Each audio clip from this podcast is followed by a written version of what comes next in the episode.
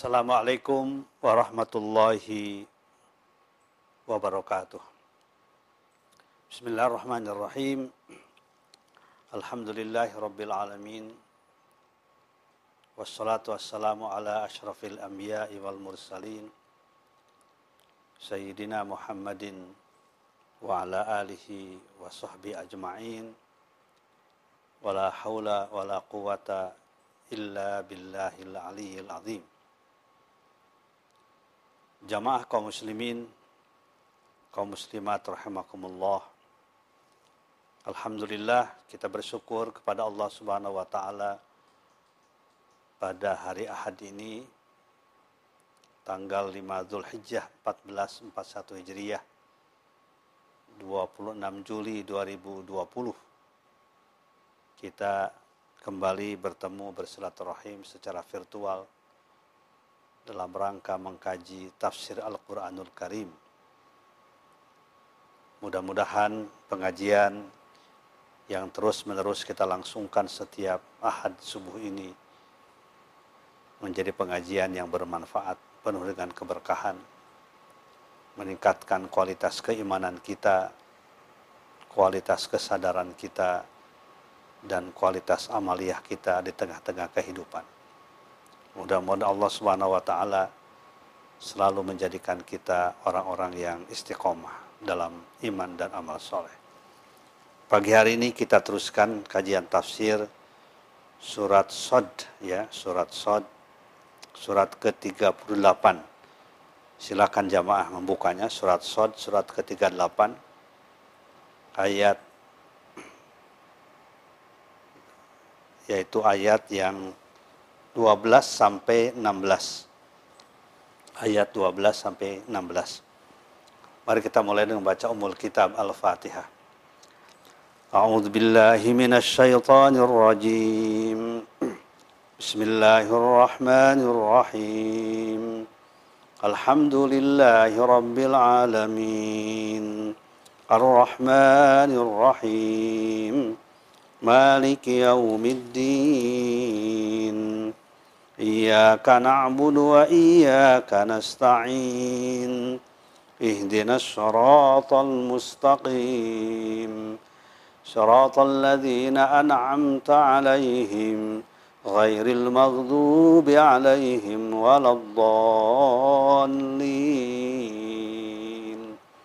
آمين. بسم الله الرحمن الرحيم. كذبت قبلهم قوم نوح وعاد وفرعون ذو الأوتاد وثمود وقوم لوط وأصحاب الأيكة أولئك الأحزاب. إن كل إلا كذب الرسل فحق عقاب. وما ينظر هؤلاء إلا إلا صيحة واحدة ما لها من فواق. وقالوا ربنا عجل لنا قطنا عجل لنا قطنا قبل يوم الحساب. صدق الله العظيم. Kadzabat telah mendustakan kaublahum sebelum mereka sebelum orang-orang kafir di zaman jahiliyah kafir-kafir Quraisy kaum Nuhin kaum Nabi Nuh wa Adun dan kaum Ad wa Fir'aunu dan Fir'aun Dzul Autad yang memiliki bangunan-bangunan yang besar dan kokoh. Wa Samudu dan kaum Samud, wa kaum Lut dan kaum Lut. Wa ashabul Aikah dan ashabul Aikah. Ashabul Aikah itu adalah kaum Nabi Shu'aib. Ulaika mereka itu al-ahzab bergolong-golongan. In kullun tidaklah semua itu, mereka itu, illa kecuali kadzabar rusula, mendustakan kepada para rasul mereka fahaqqa iqab maka jelaslah akan menimpa kepada mereka azab atau siksa kami wa ma yanzuru dan mereka tidak melihat haula wa ma yanzuru dan tidak melihat haula mereka itu illa sayhata wahidah kecuali satu tiupan. Malah tidak ada bagi mereka min fawaq dari kesempatan untuk lari. Wa qalu dan mereka mengatakan Rabbana Tuhan kami ajil lana percepat kepada kami kitana bagian azab kami qabla yaumil hisab sebelum hari hisab. Sadaqallahul azim. Jamaah kaum muslimin, kaum muslimat rahimakumullah. Pada ayat pertama sampai dengan ayat 11 yang minggu lalu telah kita pelajari, ada dua hal penting yaitu pertama menjelaskan tentang Al-Qur'anul Karim.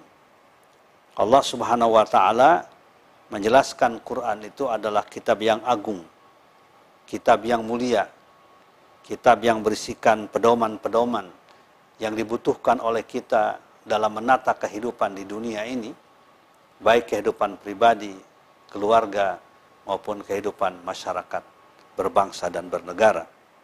Dan pengaturan Al-Quran ini adalah untuk seluruh dimensi kehidupan kita. Di samping ibadah, tapi juga muamalah dalam hal yang luas. Hubungan kita dengan Allah Subhanahu wa Ta'ala dan hubungan kita dengan diri kita, dengan keluarga kita, dengan sesama manusia, bahkan juga hubungan kita dalam dengan alam lingkungan kita. Oleh karena itu maka kaum muslimin orang-orang yang beriman harus dekat, harus akrab dengan Al-Qur'an. Harus membacanya setiap hari kemudian juga mempelajarinya, mentadaburinya, kemudian secara bertahap kita mengamalkannya di tengah-tengah kehidupan kita.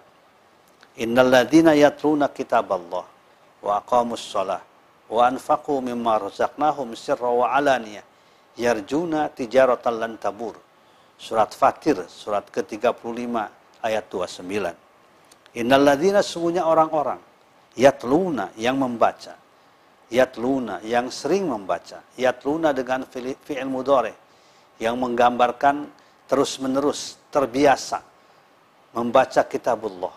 Terbiasa membaca kitabullah memahaminya mentadaburinya kemudian wa aqamus sholat dan menegakkan sholat dengan sebaik-baiknya wa anfaqu dan menginfakkan mimma dari sebagian harta rozaknakum yang kami rizkikan kepada mereka yatluna kita Yatluna tijaratan lan tabur. Maka orang-orang itu tidak akan pernah merugi di dalam kehidupannya. Mengharapkan keuntungan dalam kehidupan ini. Menjauhkan diri dari kerugian yang merusak kehidupan kita. Yatluna kitab Allah wa aqamus shalah wa anfaqu mimma razaqnahum sirra. Dan yang apa yang kita harus syukuri bahwa Al-Quran itu adalah kitab yang paling mudah mudah untuk dibacanya, mudah untuk difahaminya, mudah untuk ditadaburinya, ditadaburinya, ya difikirkannya, direnungkannya, bahkan juga mudah untuk diamalkan ketika kita memiliki keimanan-keimanan yang kuat kepada Allah Subhanahu wa taala. Di dalam Al-Qur'an misalnya pada surat Al-Qamar, surat Qamar, ya, dalam surat Qamar ini ada empat ayat yang menjelaskan Al-Quran itu dimudahkan oleh Allah Subhanahu wa Ta'ala untuk dipelajari, untuk difahaminya. Yaitu surat Qamar ayatnya sama empat kali. Ayat 17 ayat 22 ya. Ayat 17 ayat 22 ayat 32 dan ayat 40 empat ya dalam surat Qamar ini pertama ayat 17 yang kedua ayat 22 yang ketiga ayat 32 dan yang keempat ayat 40 walaqad yassarnal qur'ana lidzikri fahal mim muddakir Walaqad yassarnal Qur'ana lidzikri fahal mim muddakir. Walaqad yassarna dan sungguh telah kami mudahkan ya Al-Qur'an. Walaqad yassarnal Qur'ana dan sungguh kami telah memudahkan Al-Qur'an. Dimudahkan oleh Allah. Lidzikri untuk difahami, untuk dipelajari. Fahal mim muddakir. Adakah orang yang mau mempelajari Al-Qur'anul Karim? Ya, tidak ada kesulitan. Semua orang punya akses yang sama. Ketika kita melihat tafsirannya misalnya, baik itu tafsiran dalam bahasa Indonesia, tafsir dalam bahasa Arab, itu mudah difahami. Ya. Jadi apa dengan pikiran yang jernih, dengan hati yang ikhlas, ketika kita membaca ayat-ayat itu maka akan mudah difahami. Walaqad jassarnal Qur'ana lidzikri fahal mimudakir. Semua orang punya akses yang sama. Apakah itu petani, pegawai, ya mahasiswa, dosen, ya karyawan, ya, ketika dia melihat Al-Qur'anul Karim dengan hati yang bersih, hati yang jernih, pikiran yang tenang, maka dia akan mudah memahaminya. Karena Allah yang memudahkan. Ya, Allah yang memudahkan Al-Qur'anul Karim untuk difahami, untuk menjadi petunjuk bagi manusia. Gak mungkin sebuah petunjuk yang bersifat universal, yang bersifat global, ya, yang tidak terdimensi oleh ruang dan waktu, tapi semua manusia tidak mungkin akan sulit untuk difahami. Walaqad yassarnal Qur'ana lidzikri fahal mim muddakir. Ya, kecuali kalau kita mau mentafsirkan sendiri. Itu memerlukan ilmu-ilmu yang lain, ulumul Quran, bahasa Arab, kaidah-kaidah dalam bahasa Arab, kaidah-kaidah dalam memahami Al-Quran. Memang itu harus. ya. Tetapi ketika kita membaca tafsirnya, yang sudah ada, yang sudah ditulis oleh para ulama, para ahli, termasuk tafsir bahasa Indonesia, bahasa yang lain, maka itu akan mudah difahami. Orang akan punya pengetahuan tentang hal tersebut. Walaqad yassarnal Qur'ana lidzikri fahal mim mudakir. Sekali lagi silahkan dilihat ya surat Qamar ayat 17, ayat 22, ayat 32 dan ayat 40. Persoalannya yang kedua, kenapa banyak orang yang tidak mau memahami Al-Qur'an? Kenapa orang banyak mendustakan Al-Qur'an? Mendustakan para rasul. Minggu yang lalu telah jelaskan beberapa sebabnya dan ini diperkuat dengan ayat-ayat yang kita baca sekarang ini. Yang pertama adalah karena takabur dan sombong. Ternyata ketakaburan, merasa diri lebih baik, lebih benar. Itulah yang menyebabkan terhalanginya pikiran kita, hati kita untuk menerima hidayah dari Allah Subhanahu wa taala, untuk menerima kebenaran dari Allah Subhanahu wa taala untuk menerima dan memahami Al-Quran yang begitu mudah dan begitu indah. Karena ada sifat takabur dan sombong. Surat Al-A'raf ayat 146 menjelaskan itu. Surat Al-A'raf ayat 146. Sa'asrifu an ayati alladhina yatakabbaruna fil ardi bighairi haq. Kami akan jauhkan orang-orang yang takabur, ya, hatinya yang sombong terhadap kebenaran, akan dijauhkan oleh kami. Tidak akan memahami, akan tertutup. Inilah yang dimaksud dengan innalladzina kafaru sawaun alaihim a'angdartahum am lam tungdirhum la yu'minun. Orang-orang kafir, apakah engkau berikan peringatan kepada mereka ataukah engkau tidak memberikan peringatan kepada mereka, mereka sama saja tidak akan beriman. Ya. Kenapa? Karena memang hatinya tertutup, tidak mau mendengar, ya, tidak mau memahami dan ada sifat sombong dan takabur. Setan itu itu adalah sumber dari kesombongan, ketakaburan, penolakan kebenaran. Ya, kemudian dia merasa lebih baik dari yang lain. Aba wastakbar wa kana minal kafirin. Dia orang yang menolak perintah Allah wastakbar dan takabur sombong. Ya, dia merasa lebih baik dari Adam. Bagaimana mungkin saya akan apa, memberikan penghormatan, sujud hormat kepada Adam? Saya lebih baik dari dia. Kau ciptakan saya dari api, ya, dan kau ciptakan Adam dari tanah. Nggak mungkin ya kami akan menerima perintah-perintah untuk uh, menghormati Adam, Nabi Adam alaihissalam. Itulah ketakaburan.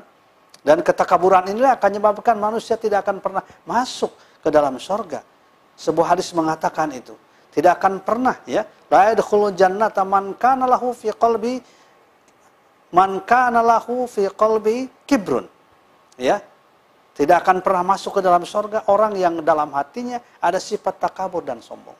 Oleh karena itu kita sering diperintahkan sholat sendirian di samping yang berjamaah ya, eh, tahajud, sholat hajat itu dalam kerangka mengikis kesombongan kita. Ya, manusia itu adalah sering tidak mendapatkan hidayah, tidak mendapatkan petunjuk karena kesombongan yang ada pada dirinya. Itu yang pertama. Yang kedua adalah penyebab tidak mau menerima kebenaran Al-Quran, bahkan mendustakan ya Al-Quran dan para Rasul karena tidak mau berpikir, tidak mau mendengar dan tidak mau berpikir. Ya, mendengar itu perlu. Ya, jangan jangan kita hanya memberikan apa tausiah kepada orang lain. Ya, jangan hanya kita memberikan nasihat pada orang lain. Kita juga harus sering mendapatkan nasihat dari orang lain. Karena mendengar itu penting sekali. Barangkali apa yang kita lakukan salah, ya, barangkali apa yang kita kerjakan tidak sesuai, maka kita perlu mendengar. Setelah mendengar kita berpikir, ya ahli neraka nanti dia akan menyesal ya kepada Allah Subhanahu wa taala karena di dunia dia tidak pernah mau mendengar dan tidak pernah mau berpikir. Wa qalu law kunna nasma'u aw naqilu ma kunna fi ashabis sa'ir. fa'tarafu bi dzambihim fasuqqa li ashabis sa'ir. Wa qalu dan mereka berkata. Surat Al-Mulk surat Tabarok ayat 10 dan 11. Surat Al-Mulk ayat 10 dan 11. Wa qalu dan mereka berkata, "Lau kunna lau ya andaikan andaikan kami di dunia nasma'u mau mendengar." Ya, nasma'u mau mendengar. Au naqilu atau mau berfikir. Ya, mendengar berfikir, mendengar berfikir. Makunna fi ashabis sa'ir maka kami tidak akan menjadi ahli neraka. Fa'tarafu bidzambihim. Maka mereka mengakui akan dosa mereka, kesalahan mereka. Kenapa mereka tidak mau mendengar? Kenapa kita tidak mau berpikir? Kenapa kita tidak mau menerima nasihat? Ya, Kenapa kita tidak mau menerima kritikan-kritikan yang baik yang membangun? Kalau kami mendengarkan kritikan tersebut, nasihat tersebut, ya, kemudian kami berpikir, maka kami tidak akan celaka dalam kehidupan di dunia yang kemudian celaka dalam kehidupan di akhirat. Jadi itu penyebab yang kedua ya. Pertama takabur, yang kedua tidak mau mendengar, tidak mau berpikir, dan yang ketiga adalah taklid buta, ya. Mengikuti secara membabi buta tanpa berpikir juga terhadap tradisi-tradisi yang salah, ya, yang tidak sesuai dengan ajaran agama hanya karena dilakukan oleh nenek moyangnya dilakukan oleh karuhunnya, orang tua-orang tua terdahulu. Tanpa dipikir lagi diikuti, walaupun bertentangan dengan ajaran Islam. Dalam bidang penyembahan kepada berhala, penyembahan kepada hal-hal yang tidak benar, yang tidak sesuai, ya itu digambarkan secara jelas di dalam Al-Quran pada surat Al-Baqarah ayat 170. Ya, surat Al-Baqarah ayat 170. Wa idza qila lahum ittabi'u ma anzalallah qalu bal nattabi'u ma alfaina ali aba'ana awalau kana aba'hum la yaqiluna syai'aw wa la yahtadun. Kalau mereka diperintahkan, dinyatakan ittabi'u, ikuti oleh kalian. Ma anzalallah apa yang diturunkan ya oleh Allah Subhanahu wa taala kepada nabi. Ittabi'u ma anzalallah. Ikuti secara baik ya. Pada tuntunan Al-Qur'an misalnya, ya, pada tuntunan kitab-kitab yang lain zaman dahulu. Mereka selalu menjawab, bal nattabi'u kami hanya akan mengikuti. Kami hanya akan mengikuti. Ya. Bal nattabi'u ma wajadna ma alfaina ali aban. Apa yang kami temukan. Kami dapatkan dari tradisi-tradisi bapak kami. Karuhun kami.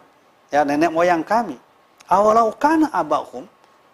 Apakah walaupun mereka ini, karuhunnya nenek moyangnya, layak kiluna saya lagi-lagi ya, layak kiluna saya tidak pernah berpikir apakah ini benar atau salah. Walayah tadun dan mereka tidak mendapatkan hidayah. Jadi oleh karena itu maka kita jangan hanya mengikuti, perintahkan berpikir. Umat Islam itu umat yang menurut ya pada ketentuan Allah tapi juga kritis. Dilatih berpikir yang kritis. Karena berpikir itu adalah bagian penting dari kehidupan kita. Tool yang diberikan Allah yang sangat menjadikan manusia menjadi orang-orang yang lebih mulia dari yang lain, dari makhluk yang lain. Karena persoalan berpikir. Nah ketika berpikir ini tidak jalan, kita melakukan taklid buta, maka ujungnya adalah kerusakan dalam kehidupan kita. Apalagi kalau kita mengatakan bal nattabi'u ma alfaina alaihi aba'ana. Awalau kan abahum la yaqiluna syai'a wa la. Nah, itu yang ketiga ya. Kemudian yang keempat adalah yang di, yang dibahas dalam surat uh, apa? Sod ayat 12 sampai 16 itu yaitu sifat hasad dan dengki ya kepada para rasul, kepada nabi, kepada umat Islam. Benci ya, mendustakan. Karena benci mendustakan a priori. Apa yang dikatakan umat Islam selalu salah. Apa yang dikatakan oleh para nabi selalu salah, mereka dustakan. Seperti digambarkan di dalam ayat kita baca tadi. Ya, bahwa kadzabat ya. Qablahum qaum nuh wa adu wa fir'aun dzul autad. Telah mendustakan ya sebelum mereka sebelum kafir kafir di zaman Rasulullah sallallahu alaihi wasallam qablahum sebelum mereka. Siapa yang mendustakan? Kaum Nuh. Kaum Nuh yang punya umur yang panjang ya. Orang-orang yang besar-besar secara fisiknya punya kelebihan. Demikian pula kaum Ad demikian pula kaum Firaun Zul Autad yang memiliki perlengkapan-perlengkapan yang besar, gedung-gedung yang besar, bangunan-bangunan yang besar dan lain sebagainya. Zul Autad, bahkan dikatakan dalam tafsir, Zul Autad itu adalah junudun kathir, yang punya tentara-tentara yang banyak. ya karena, karena kekuatan yang mereka miliki seolah bisa segala-galanya termasuk juga mendustakan para nabi mereka ya mereka mendustakan demikian kaum Samud kaum Lut ashabul Aikah ashabul Aikah itu adalah kaumnya Nabi Shu'aib ya ulaikal ahzab ya. Mereka itulah berkelompok bergolongan ya begitu banyak jumlahnya mereka semuanya mendustakan kepada kita para nabi mendustakan para rasul karena sifat hasad tadi a priori ya. Kalau hasud kan biasanya a priori. Jangankan apa? Jangankan salah. Ya benar pun dikatakan salah itulah ada yang a priori yang tidak benar ya. Wa wa qaumulutin wa ashabul aika ulaikal ahzab hampir semuanya bergolong-golongan berjumlah yang banyak. In kullun illa kadzabar rusula fahaqqa iqab. Tidaklah mereka itu masing-masing kecuali mendustakan para rasulnya. Jadi oleh karena itu sifat-sifat karakter-karakter yang buruk ini harus kita hilangkan. Ya salah satu tujuan ibadah itu adalah untuk menghilangkan karakter-karakter buruk. Akhlak-akhlak yang buruk. Akhlak sombong akhlak tidak mau mendengar akhlak tidak mau berpikir ya pokoknya kalau gitu-gitu sajalah ya kalau sudah dilakukan begitu ya begitu, tidak pernah kita koreksi, tidak pernah kita upayakan supaya lebih baik, lebih sempurna, ya. Itulah sifat-sifat karakter yang buruk yang menyebabkan kita tidak mendapatkan hidayah dari Allah Subhanahu wa taala. Ya, karena yang namanya hidayah itu adalah milik mutlak Allah, tetapi dia akan bertemu dengan usaha dan ikhtiar yang kita lakukan, dengan doa yang kita sampaikan. Ya, dengan doa dengan permintaan yang kita sampaikan, dengan upaya perubahan pada diri kita ya untuk melakukan yang terbaik dalam kehidupan ini.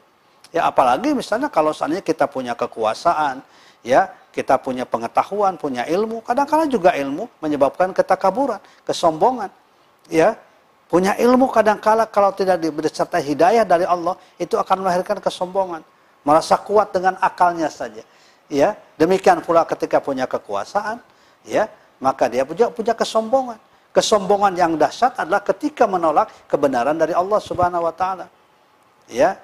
Ketika dia memiliki kekuasaan, memiliki hal-hal yang sifatnya duniawi, kemudian dia merasa besar, merasa kuat, ya, merasa tidak ada yang bisa mengalahkan, maka kemudian ada sifat sombong dan takabur. Bahkan pada saat itulah biasanya Allah akan menurunkan azabnya seperti kaum Lut, ya, seperti kaum Firaun, ya seperti ashabul aikah seperti kaum Samud dan kaum-kaum yang lainnya. Kadzabat qablahum kaum Nuhin ya wa Adu wa Fir'aun dzul autad wa Samud wa qaum Lut ashabul aikah. Ya, dan ashabul ulaikal ahzab. Mereka itu adalah berkelompok, berkolaborasi walaupun berbeda masa dalam fikirnya, dalam tindakannya. Begitulah dia orang-orang yang tidak beriman. Karena kesombongannya, ketakaburannya tadi. Maka sifat sombong dan takabur ini harus kita jauhi. Karena itu berasal dari setan. Nah, oleh karena itu maka sekali lagi, di dalam ayat-ayat yang kita baca ini menjelaskan ujungnya bagaimana. Ma yanzuru haula'i illa sayhata wahidah. Kullun in kullun illa kadzabar rusula fahaqqa iqab. Walaupun mereka jumlahnya banyak, jumlahnya besar, tapi sebenarnya mereka hanya menunggu kehancurannya. Dengan sebab tadi mereka tidak mau menerima ajaran para rasul, tidak mau menerima Al-Quran. Oleh karena itu, kaum muslimin, kaum muslimat rahimakumullah, mari dekatkan kita muamalah dengan Al-Quran. Jadikan oleh kita Al-Quran itu adalah bacaan harian.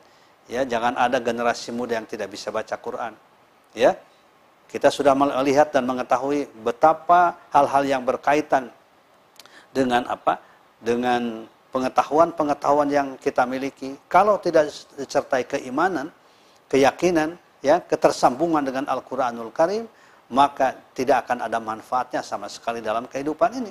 Harus dipadukan ya pemikiran kita dengan Al-Qur'anul Karim. Al-Qur'an harus menjadi landasan bagi setiap kehidupan kita, cara berpikir kita, cara memandang kita dalam berbagai macam persoalan-persoalan. Karena Quran itu adalah kitab suci yang merupakan bukti cinta Allah Subhanahu wa taala kepada kita.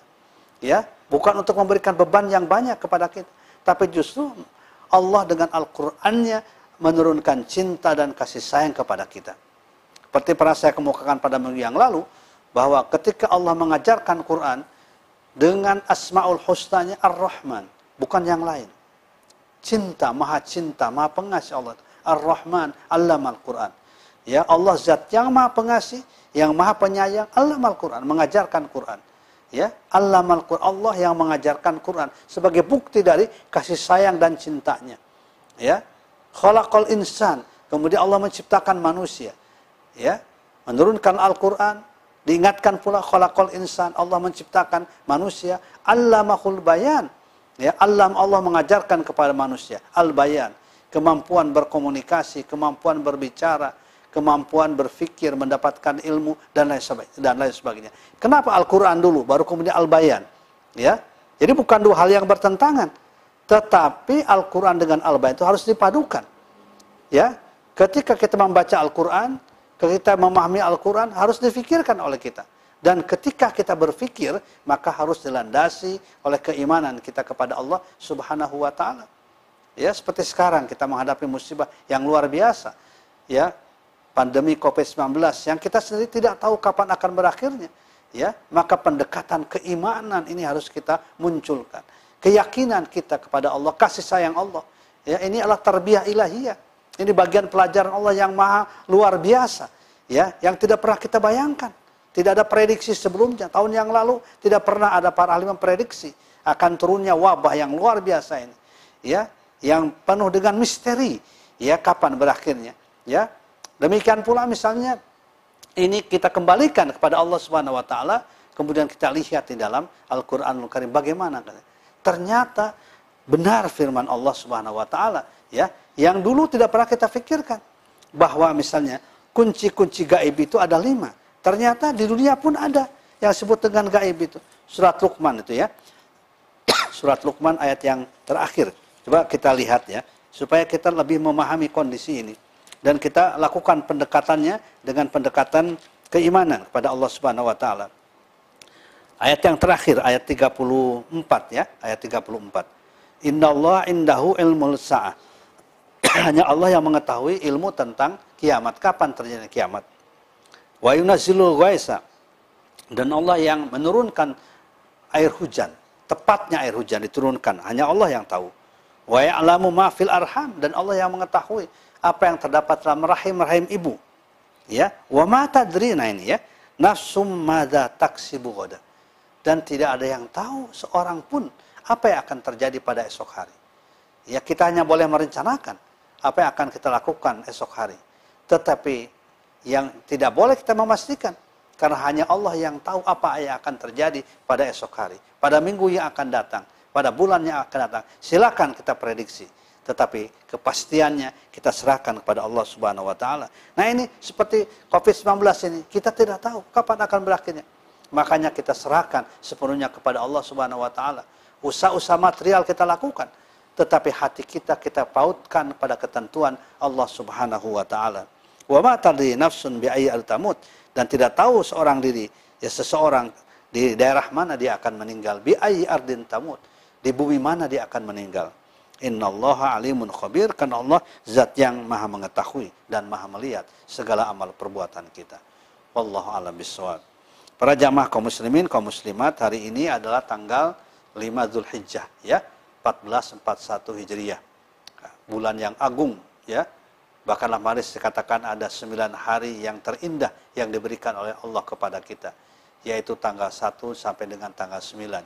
Kita lakukan amal-amalan baik ya pada tanggal-tanggal tersebut ya puasa sunnah misalnya paling tidak puasa sunnah itu tanggal 8 dan tanggal 9 hari tarwiyah dan hari arafah atau paling tidak hari arafah kalau sekarang seperti kita ketahui pengumuman-pengumuman itu adalah hari Jumat insya Allah ya akan Idul Adha itu. Maka pada hari ini kita manfaatkan untuk memperbanyak amal-amal soleh yang bermanfaat. Infak kita, sodakoh kita ya puasa kita, kemudian saling mendoakan, ya berlaku ihsan ya, dalam uh, ihsan dalam pekerjaan kita dengan sesama kita, dengan keluarga kita. Kita lakukan ini. Sampai terus menerus berdoa memohon kepada Allah Subhanahu wa taala ya untuk keselamatan kita, keselamatan keluarga kita, keselamatan lingkungan kita, keselamatan masyarakat dan umat kita, bangsa dan negara ini. kita serahkan sepenuhnya kepada Allah Subhanahu wa taala dengan penuh ketawakalan. Mudah-mudahan Allah nanti akan menjaga kita, memelihara kita dari berbagai macam musibah-musibah yang tidak pernah kita bayangkan sebelumnya. Mudah-mudahan sekali lagi Allah Subhanahu wa taala menjadikan kita ahli Quran ya, yang terus-menerus mengkaji Al-Qur'an, membaca Al-Qur'an dan mengamalkan Quran dalam kehidupan kita sehari-hari. Wallahu a'lam bishawab. Mari kita akhiri dengan membaca doa kifarat majlis. Bismillahirrahmanirrahim. Subhanakallahumma wa bihamdika asyhadu an la ilaha anta astaghfiruka wa atubu ilaik. Walhamdulillah rabbil alamin. Assalamualaikum warahmatullahi wabarakatuh.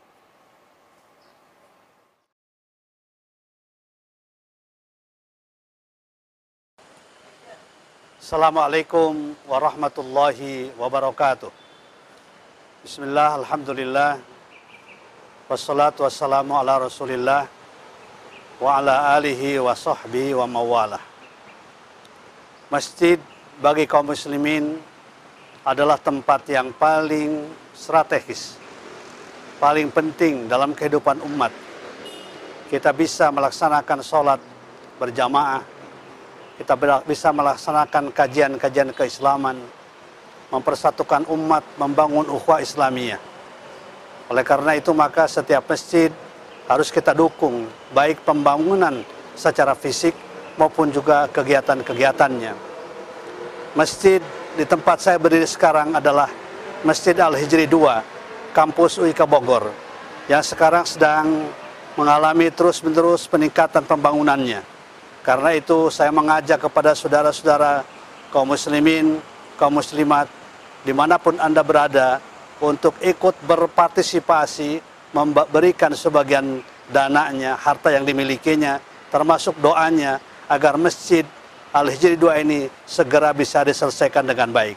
Semoga Allah Subhanahu wa taala membalas amal ibadah saudara sekalian dan akan memberikan pila nanti di rumah di surga Allah Subhanahu wa taala. Amin ya rabbal alamin. Assalamualaikum warahmatullahi wabarakatuh.